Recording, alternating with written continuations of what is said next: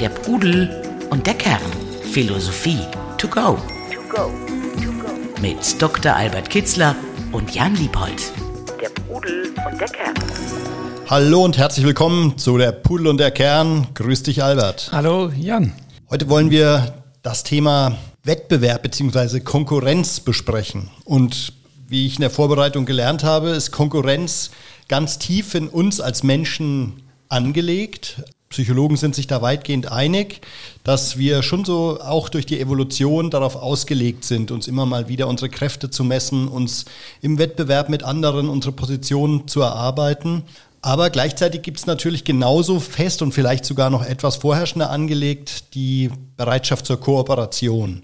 Und dabei, das kam mir schon philosophischer vor, seine Ziele nicht über Wettbewerb und Ellenbogen zu erreichen, sondern eben über Kooperation äh, in Resonanz mit anderen. Trotzdem glaube ich, und es zeigt ja auch äh, das Leben eines jeden Einzelnen, kennt jeder dieses Thema des Wettbewerbs, der Konkurrenz zu anderen, sei es am Arbeitsplatz, sei es im Bücherregal oder eben in der Schlange beim Bäcker. Deswegen die Frage an dich, wie oft in deinem Alltag erlebst du Konkurrenzsituationen? Ja, ich denke, das, was du zum Ende gesagt hast, ist richtig. Wir sind objektiv in Konkurrenzsituationen. Wir haben alle eine Arbeitsstelle und die brauchen wir auch, um zu überleben. Und wir wissen, die Arbeitsstellen sind knapp. Das ist keine unbegrenzte Ressource und insofern stehen wir automatisch in Konkurrenz, rein objektiv schon, egal wie wir wollen. Aber wichtig ist mir dieser Aspekt fürs gute Leben, äh, wie ich subjektiv dazu stehe. Also wie, wie sehr ich diese objektive Situation verinnerliche, wie nah ich sie mir rankommen lasse, wie ich mein insbesondere berufliches Leben als Karriereleiter empfinde, wie stark die in meinem Leben präsent ist. Und da muss man, finde ich, sehr aufpassen, weil das Denken in Konkurrenzen die Gefahr in sich trägt, sehr viele negative Geisteszustände hervorzurufen. Neid, Eifersucht, Rücksichtslosigkeit, mangelndes Mitgefühl und äh, besser sein zu wollen, Minderwertigkeitsgefühle, wenn einem das nicht gelingt, man guckt immer nach oben, man vergleicht sich.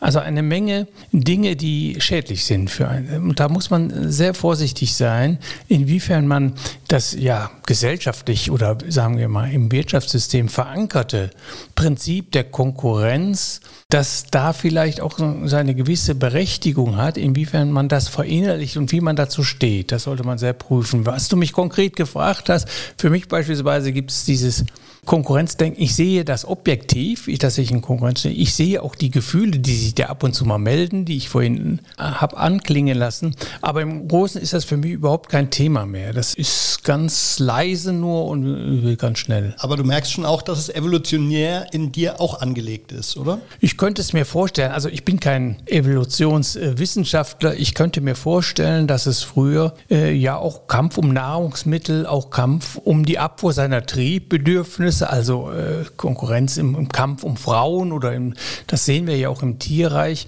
dass so etwas angelegt ist, dass man da schon in die erste Reihe will, weil man da äh, möglicherweise einzig, die einzige Möglichkeit ist, zu überleben oder sich fortzupflanzen oder jedenfalls die Chancen darauf verändern. Und dass sich das verinnerlicht hat im Laufe der Evolution, sodass wir da automatisch schon ein bisschen den Drang in uns haben, auch zur Geltung zu kommen und auch dazustehen, eine gewisse Position einzunehmen, die uns bestimmte Dinge erlaubt und nicht etwa da ganz abzufallen, sodass wir uns nicht verwirklichen können. Ich will kurz äh, im Sinne der Emanzipation anmerken, sicherlich gibt es umgekehrt natürlich auch den Kampf oder die Konkurrenz ja, unbedingt, um ja, Männer. Ja, ne? ja, Der wird Dank. vielleicht nur etwas subtiler ausgefochten.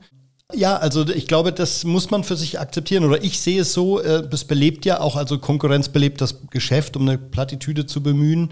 Aber ich habe schon auch das Gefühl, dass Konkurrenz oder dieses Gefühl von, man will nicht immer nur ganz hinten in der Schlange stehen, einen schon auch am Laufen hält. Und das kann ja auch was Gutes sein, Ja. ähm, dass man jeden Morgen aufsteht und weiß, das wird mir nichts tun oder das Wenigste wird mir zufliegen. Ich muss auch ein bisschen was dafür tun und ich muss auch schauen, dass ich, wenn die spannenden Jobs verteilt werden, schaue, dass einer dass ich einen abbekomme. Ja, richtig, weil man hat ja auch die Pflicht oder das gute Leben besteht auch daraus, dass man deine Anlagen, die in einem selbst verankert sind, möglichst gut frei entfalten kann, möglichst hoch auch die Pyramide des Lebens, wie sich Goethe ausgedrückt hat, äh, in die Spitze treibt.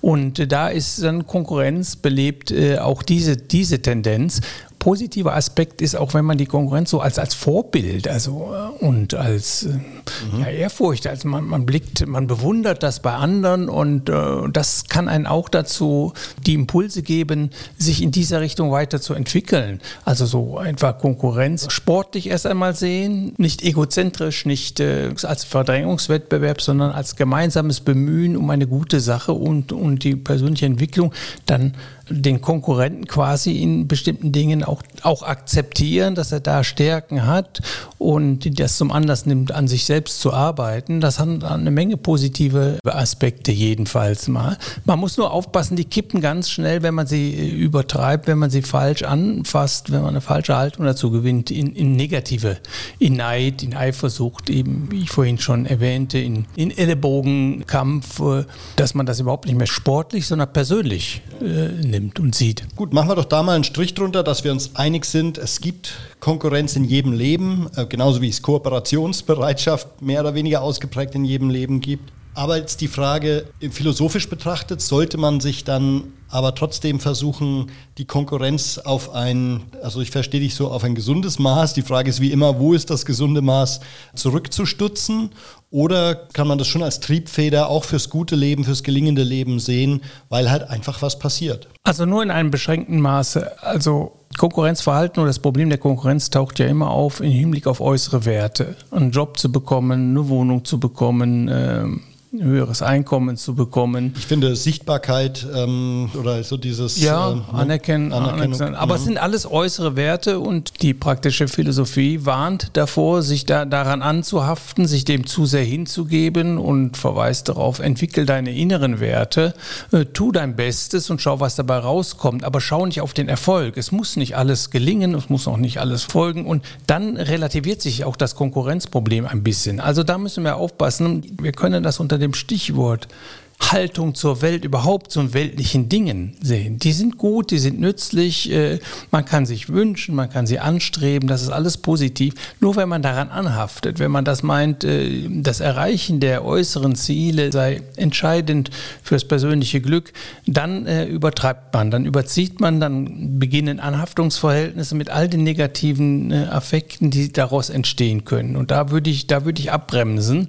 Und bei der Konkurrenz ist diese Grenze sehr schnell überwunden. Ich brauche keinen Konkurrenten. Ich äh, weiß, dass es für mein Glück sehr wichtig ist, dass ich meine Anlagen entwickle, dass ich mein Bestes gebe, um zu kommunizieren, um Menschen zu erreichen, um die Philosophie weiterzugeben. Äh, da brauche ich aber keine Konkurrenzen oder äh, Menschen, die das besser machen. Da muss ich nicht hingucken. Ich schaue in mich selbst hinein und da spüre ich den Drang schon. Sagst du jetzt für dich? Mhm. Meine Gegenthese wäre, provokant in den Raum geworfen, ich würde sagen, so Konkurrenten wie äh, Richard David Precht oder Wilhelm Schmid, die sind auch für dich, können doch auch für dich eine spannende Inspiration sein, zu schauen, wie, wie verpacken die ihre Philosophien, wo sind die vielleicht ein bisschen publikumswirksamer, wie gehen die ihre Bücher an, also als eine Art Orientierung, aber halt auch so zu schauen, wo kann ich vielleicht noch ein bisschen zulegen. Ja, richtig. Also als äh, Faktor zum Lernen, äh, oh, das zieht mich weit, das bewundere ich, also möchte ich auch werden.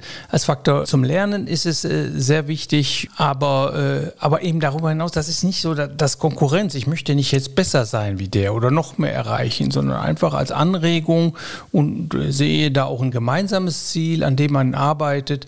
Also da bin ich ganz schnell weg von dem klassischen Begriff der Konkurrenz. Den habe ich dann nicht Früher war das vielleicht anders, aber jetzt so mit äh, einer vertieften philosophischen Einstellung hat das äh, so gut wie überhaupt keine Bedeutung mehr. Ich gönne alle ihren Erfolg und ich bin zufrieden mit dem, dass ich meine Grundbedürfnisse mit meinem Beruf äh, erfüllen kann, dass ich Menschen erreiche und das ist mir viel mehr wert als ich muss nicht besser sein und oder größer und einen größeren Erfolg haben. Das ist für mich ganz unwichtig geworden. Ich spüre das in mir noch, da ist dieser Impuls da, aber der hat gar keine Auswirkungen mehr auf mein, mein Leben, meine Einstellung, meine Gefühle. Gut, dann würde ich sagen, nehmen wir das mal so als sehr weit fortgeschrittene Entwicklungsstufe zum Thema Konkurrenz. Ich kann mal aus den Mühen der Ebene berichten, dass ich es durchaus empfinde, dass ich nicht äh, umhin komme zu schauen, also wie erfolgreich sind irgendwelche, ja auch Freunde, Bekannte, was sieht man, wie, wie Menschen durch gute Ideen pure Leistung weiterkommen, tolle, tolle Unternehmen gründen, jetzt ganz konkret auch im Agenturbereich, wo ich ähm, unterwegs bin wenn man sieht, wenn da plötzlich Leute wie aus dem Nichts heraus nach oben schießen und tolle Etats gewinnen, da kann ich mich nicht freimachen zu sagen, okay, das ist die Konkurrenz und da waren die äh, einfach einen Schritt besser. Ich versuche halt nur nicht zu stark ins Vergleichen zu kommen. Da spüre ich ganz stark, ja, genau. mhm. dass das einen, einen, negativen Effekt auf meinen Gemütszustand hat. Mhm. Aber ansonsten finde ich das eine Mischung aus Inspiration, aber auch Anreiz, das ihnen gleich zu tun. Ja, das ist dann aber mehr Vorbild und, und Respekt und, und, Ehrfurcht, verbunden mit dem Gefühl der Demo. Naja, du hast auch doch noch Schwächen, so gut bist du nicht. Aber nicht so, dass ich jetzt da in Konkurrenz mit ihnen in einen Wettbewerb gehe. Sie gehen ihren Weg und äh, ich gehe meinen. Ich, ich lerne von den anderen. Ich finde es vorbildhaft, ich finde toll. Ich versuche denen vielleicht auch nachzueifern, das auch so zu machen oder meine Methode zu ändern. Das ist alles ähm, finde ich gut. Aber Konkurrenz, das Gefühl, ich muss jetzt mindestens genauso gut werden oder ich muss oder ich muss sogar besser werden äh, oder wir beackern da quasi das gleiche Feld und es ist so, so Verdrängung, was, was äh, ich bekomme, nehme ich dem anderen weg oder was der hat, äh, hat er mir weggenommen. Diese Gefühle oder diese Einstellungen, die halte ich für schädlich und die sind auch nicht da. Man könnte aber vielleicht auch sagen, vielleicht verschleuderst du auch so ein bisschen Potenzial, was du vielleicht hättest. Ne? Also wenn wir jetzt mal einen sportlichen Wettbewerb denken, Warum sind im Fußballbereich manche einfach, warum äh, erreichen die so die letzten 10 Prozent und sind dann eben im Bundesliga, Champions League Bereich unterwegs? Das ist einfach, weil sie sich halt krass dieser Konkurrenz stellen hart an sich arbeiten und auch noch das letzte Mühe rausholen, um da eben in diesem Spitzenbereich unterwegs äh, zu sein. Ich glaube, das geht nicht ohne Konkurrenz und es wäre ja auch langweilig für die Zuschauer, wenn es da nicht diese Konkurrenz gäbe. Ja, das ist der sportliche Wettbewerb, der ist ja nicht existenzieller Art. Ne? Also da würde ich das gut finden und oder da kann ich es nachvollziehen, finde ich es auch gut, aber es hat nicht diese, diese äh, Verdrängungsfunktion. Es führt da nicht zu diesen negativen Ausgrenzungen, Missgunst. Es bleibt auf der Ebene des Spiels. Und äh, das finde ich ganz gut. Aber auch da sieht man manchmal gerade im Fußball, wenn das verbissen betrieben wird, und das meine ich so, dieser verbissene Kampf und diese Fixierung auf die Ziele oder, oder das besser sein müssen, dann wird man schlechter. Also ich finde das Problem der deutschen Nationalmannschaft, auch der Frauen, war eine Überambitioniertheit. Die Pässe gingen immer ein paar Meter zu weit. Warum? Weil man, weil man zu, viel, zu viel wollte. Da fehlte eine Lockerheit und Leichtigkeit. Und das kann im Konkurrenzkampf sehr leicht dazu führen, dass man da verkrampft und das will ich unbedingt. Und dann schlägt es schon um in einige der negativen Dinge. Dann entstehen auch, auch Neid und, und dann wird der Konkurrenz dann vielleicht auch mit unfairen Mitteln betrieben. Und alles, alles das halte ich für den, der so vorgeht, für schädlich, als auch für das Zusammenleben für schädlich. Das mit einer Leichtigkeit, so, so ein sportlicher Wettbewerb, das voll anzuerkennen, der andere war eben jetzt besser und das ist so und ich kann auch verlieren, ich bin nicht der Beste äh, in allem und äh, das wird mir irgendwann ein stärkerer Konkurrent dann auch zeigen und damit gut leben zu können und das zu akzeptieren, dann äh, nehme ich äh, den Druck raus, der mich dazu verführt, vielleicht in negative, äh, in negative Affekte, Unruhe, Sorgen, Ängste, Enttäuschung. Das muss alles nicht sein, das brauche ich nicht. Also da muss man aufpassen, wie viel Druck man innerlich zulässt und dass man es gleichzeitig bei allem Druck, ich gebe auch mein Bestes, aber äh, irgendwo höre ich auf oder irgendwo äh, sage ich äh, dann, dass ich mein Bestes gebe, allein reicht mir schon. Ich muss das nicht, die, die Ziele, äh, die ich damit verfolge, erreichen, irgendwo dem eine Grenze setzen und das relativieren, dass das Wichtigste ist, dass ich mein Bestes gebe, aber nicht das Beste erreiche. Das ist sehr wichtig, dieses Bewusstsein. Das fehlt manchmal. Auch im, Sport ist das dann zu sehen. Und es gibt da eine Menge sicherlich existenzielle und psychologischen Krisen, die nur daraus folgern, dass man da etwas äh, überzogen hat, dass man sich viel zu sehr darauf fixiert hat und viel zu sehr in den Kategorien von Konkurrenz gedacht hat. Äh, das ist nicht der Weg zu einem guten Leben. Also da so, so werde ich nicht glücklich. Also wenn ich es dann für mich zusammenfassen wäre, wäre es so, dass wir es als Antreiber durchaus gut nutzen können, diese Konkurrenz, diesen Gedanken, ja, da gibt es da draußen gibt's einige talentierte, in deinem Fall Philosophen. Und mit denen steht man natürlich im Wettbewerb, in Konkurrenz um Aufmerksamkeit, um die beste These, um das spannendste Buch. Aber man muss aufpassen, sich nicht zu stark zu vergleichen und nicht zu verkrampfen und äh, nicht sein Glück davon abhängig zu machen, auch diesen Wettbewerb zu gewinnen. Mhm. Ja, man kann hier nur eines gewinnen, dass man das Beste tut, seine Anlagen zu entfalten. Wo man dann landet, bei acht Milliarden Menschen nie auf dem ersten Platz, in mhm. aller Regel nicht. Und irgendwo da. Aber es kommt gar nicht darauf an, wo man landet. Das ist, steckt schon in dem Vergleich drin, sondern nur, dass man das Gefühl hat, man hat sein Bestes es gegeben und dann werden sich auch Selbstwirksamkeitserfahrungen genügend einstellen, an denen man sich ein Selbstvertrauen, Selbstwertgefühl aufbauen kann. Jedenfalls eines, das realistisch das widerspiegelt, was man kann. Darum geht es. Das Gefühl muss man haben, äh, dass man so lebt, äh, wie man kann und dass man seine Anlagen so entwickelt hat, nach bestem Ton, bester Anstrengung wirklich entwickelt hat und dann das wird die Welt auch widerspiegeln und damit sich aber auch begnügen und nicht mehr wollen, etwa, dass man äh, sich Kräfte zumutet, die man eben einfach objektiv nicht hat oder Fähigkeiten, die man eben nicht hat. Also ich sehe auch Philosophen, Kollegen in bestimmten Hinsichten als Vorbild, auch als Antrieb. Und dann denke ich, oh, ja, da könntest du noch ein bisschen dann arbeiten. Das macht er so brillant etc. Aber ich weiß, ich habe diese Fähigkeit nicht, ich habe andere Fähigkeiten. Darauf konzentriere ich mich und äh, verbessere mich vielleicht in dem, wo meine ähm, Anlagen nicht so gut sind. Aber ich stehe da auf der Bremse und möchte aus mir nicht etwas herausholen, was nicht drin ist. Das führt immer zu Frustration und Enttäuschung. Also ich gestehe mir ein, nee, da ist der besser, das ist toll. Äh, oder die besser, finde ich gut. Wir arbeiten an dem gleichen Ziel und das macht mich auch nicht betrüblich oder eifersüchtig, äh, sondern ich kenne meine Stärken und auf die konzentriere ich mich und die haben auch eine Wirkung und damit äh, begnüge ich mich. Wie gehst du dann mit dem Thema Konkurrenz bei deinen Kindern um? Also zum einen in zwei Richtungen gefragt. Zum einen findest du es wichtig, dass sie sich einem gewissen Wettbewerb stellen oder versuchen versuchst du sie davon abzuschirmen? Und zum anderen, also in, konkret auf meine Söhne gef äh, gefragt, die sind relativ nah beieinander, da habe ich schon das Gefühl, dass auch da in der Geschwisterkonstellation Wettbewerb stattfindet, ähm, alles Mögliche, von Aufmerksamkeit bis sportliche Erfolge. Und ich bin hin und her gerissen, ob ich das gut oder schlecht finden soll. Da würde ich erst einmal die Leine locker lassen, das müssen Sie selbst rauskriegen. Ich würde nur darauf achten, führt es zu negativen Gemütszuständen? Also äh, leiden Sie dann da, was Sie bestimmte Dinge nicht schaffen und dann würde ich mit Ihnen darüber reden und sofort anfangen mit der Relativierung dieser Ziele und, und dieser Vorstellungen. Sie müssten genauso sein wie oder besser sein wie. Sie müssen sich selbst gerecht werden. Das ist das Wichtigste und Entscheidendste, hat mit den anderen gar nichts zu tun. Also würde so sofort da anfangen, bestimmte Vorstellungen, die mit dem Konkurrenzdenken verbunden sind, da klein zu halten, zu relativieren, darzulegen, dass das falsche Vorstellungen sind, dass die auch nicht zum Guten führen und die nutzlos sind, mit denen man handelt man sich nur Enttäuschung, Frustration und schlechte Gemütszustände ein. Aber im Übrigen würde ich den freien Lauf lassen, solange es ihnen Spaß macht, zu lernen. Ich kenne das bei meinen Töchtern, die waren eigentlich die große nicht so, aber die kleine sehr ehrgeizig. Ja, da rede ich ab und zu mal, gehe in die Zügel und sage, also Piano, Piano, Leben hat auch noch andere Seiten.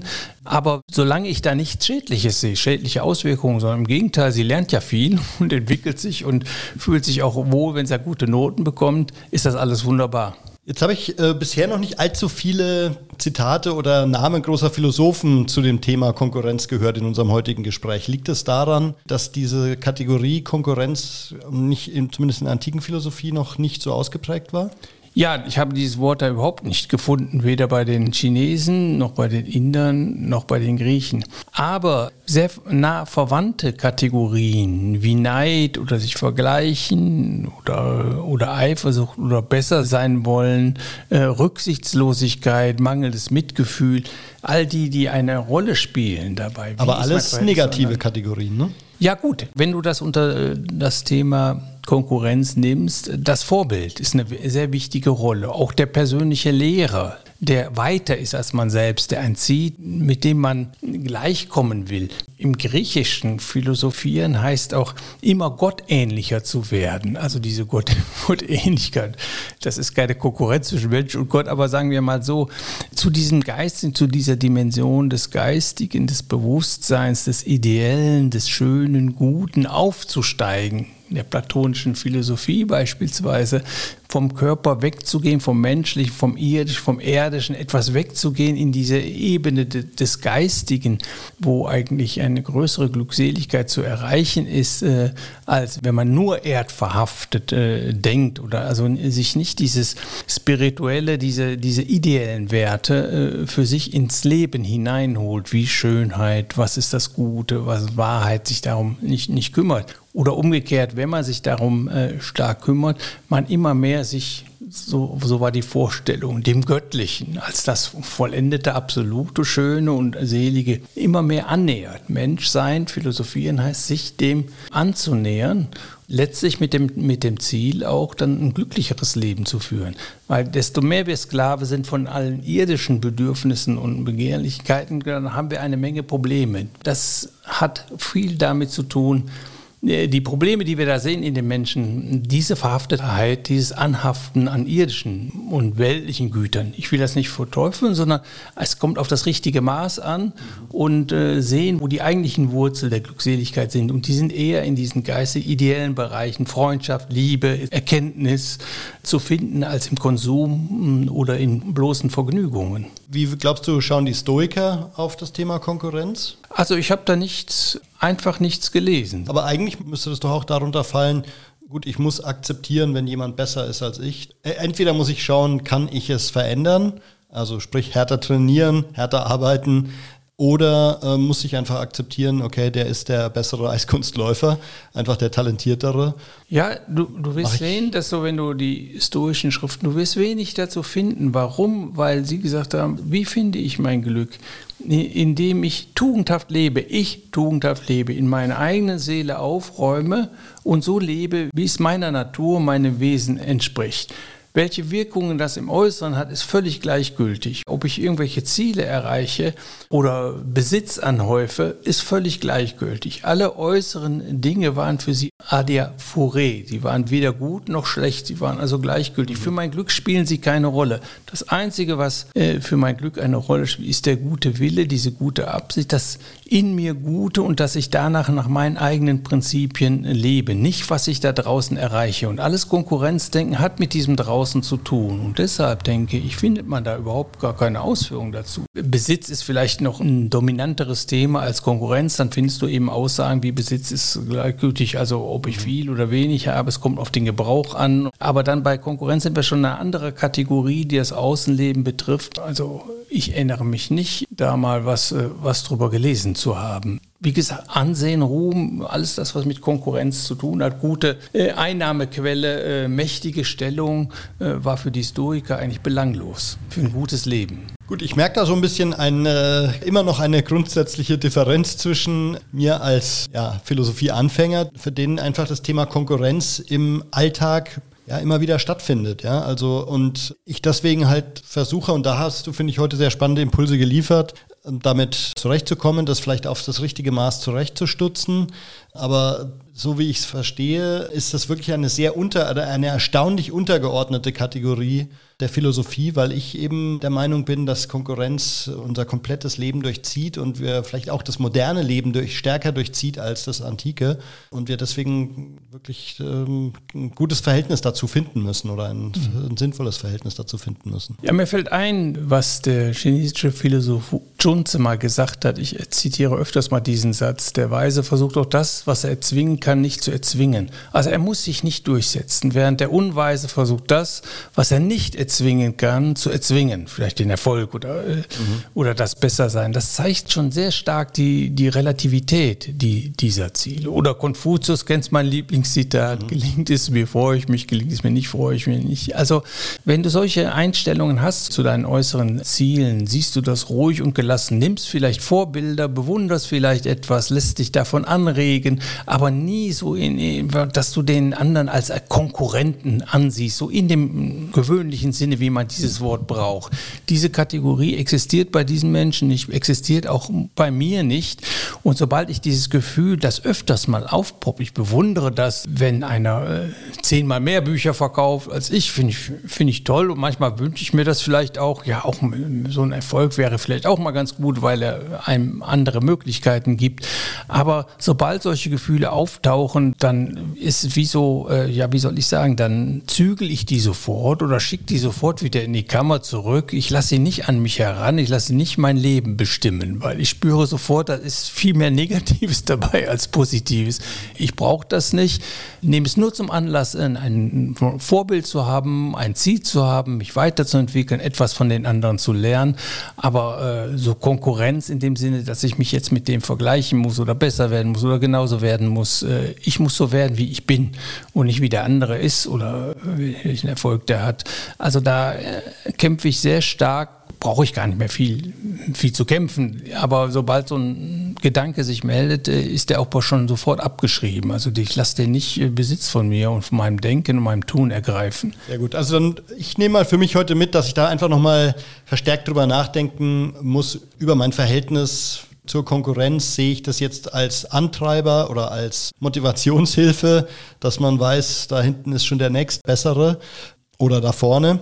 Oder ob man wirklich, ob ich wirklich versuchen sollte, da zu so einer abgeklärten und positiven Haltung zu kommen wie du. So oder so würde ich sagen, das Thema Kooperation, was ja auch nicht im Mittelpunkt stand, aber was ja so ein bisschen das Gegengewicht ist, ist natürlich ein anderes wichtiges Momentum, was wir für unser Leben nutzen sollten. Insofern danke Albert für deine Kooperation, äh, uns da heute nochmal wichtige Denkanstöße zu liefern. Vielen Dank an euch fürs Zuhören und bis zum nächsten Mal. Ja, danke dir, Jan. Bis zum nächsten Mal. Der Pudel und der Kern. Der Philosophie-Podcast zu den Fragen des Lebens. Mit Dr. Albert Kitzler und Jan Liebold. www.pudel-kern.com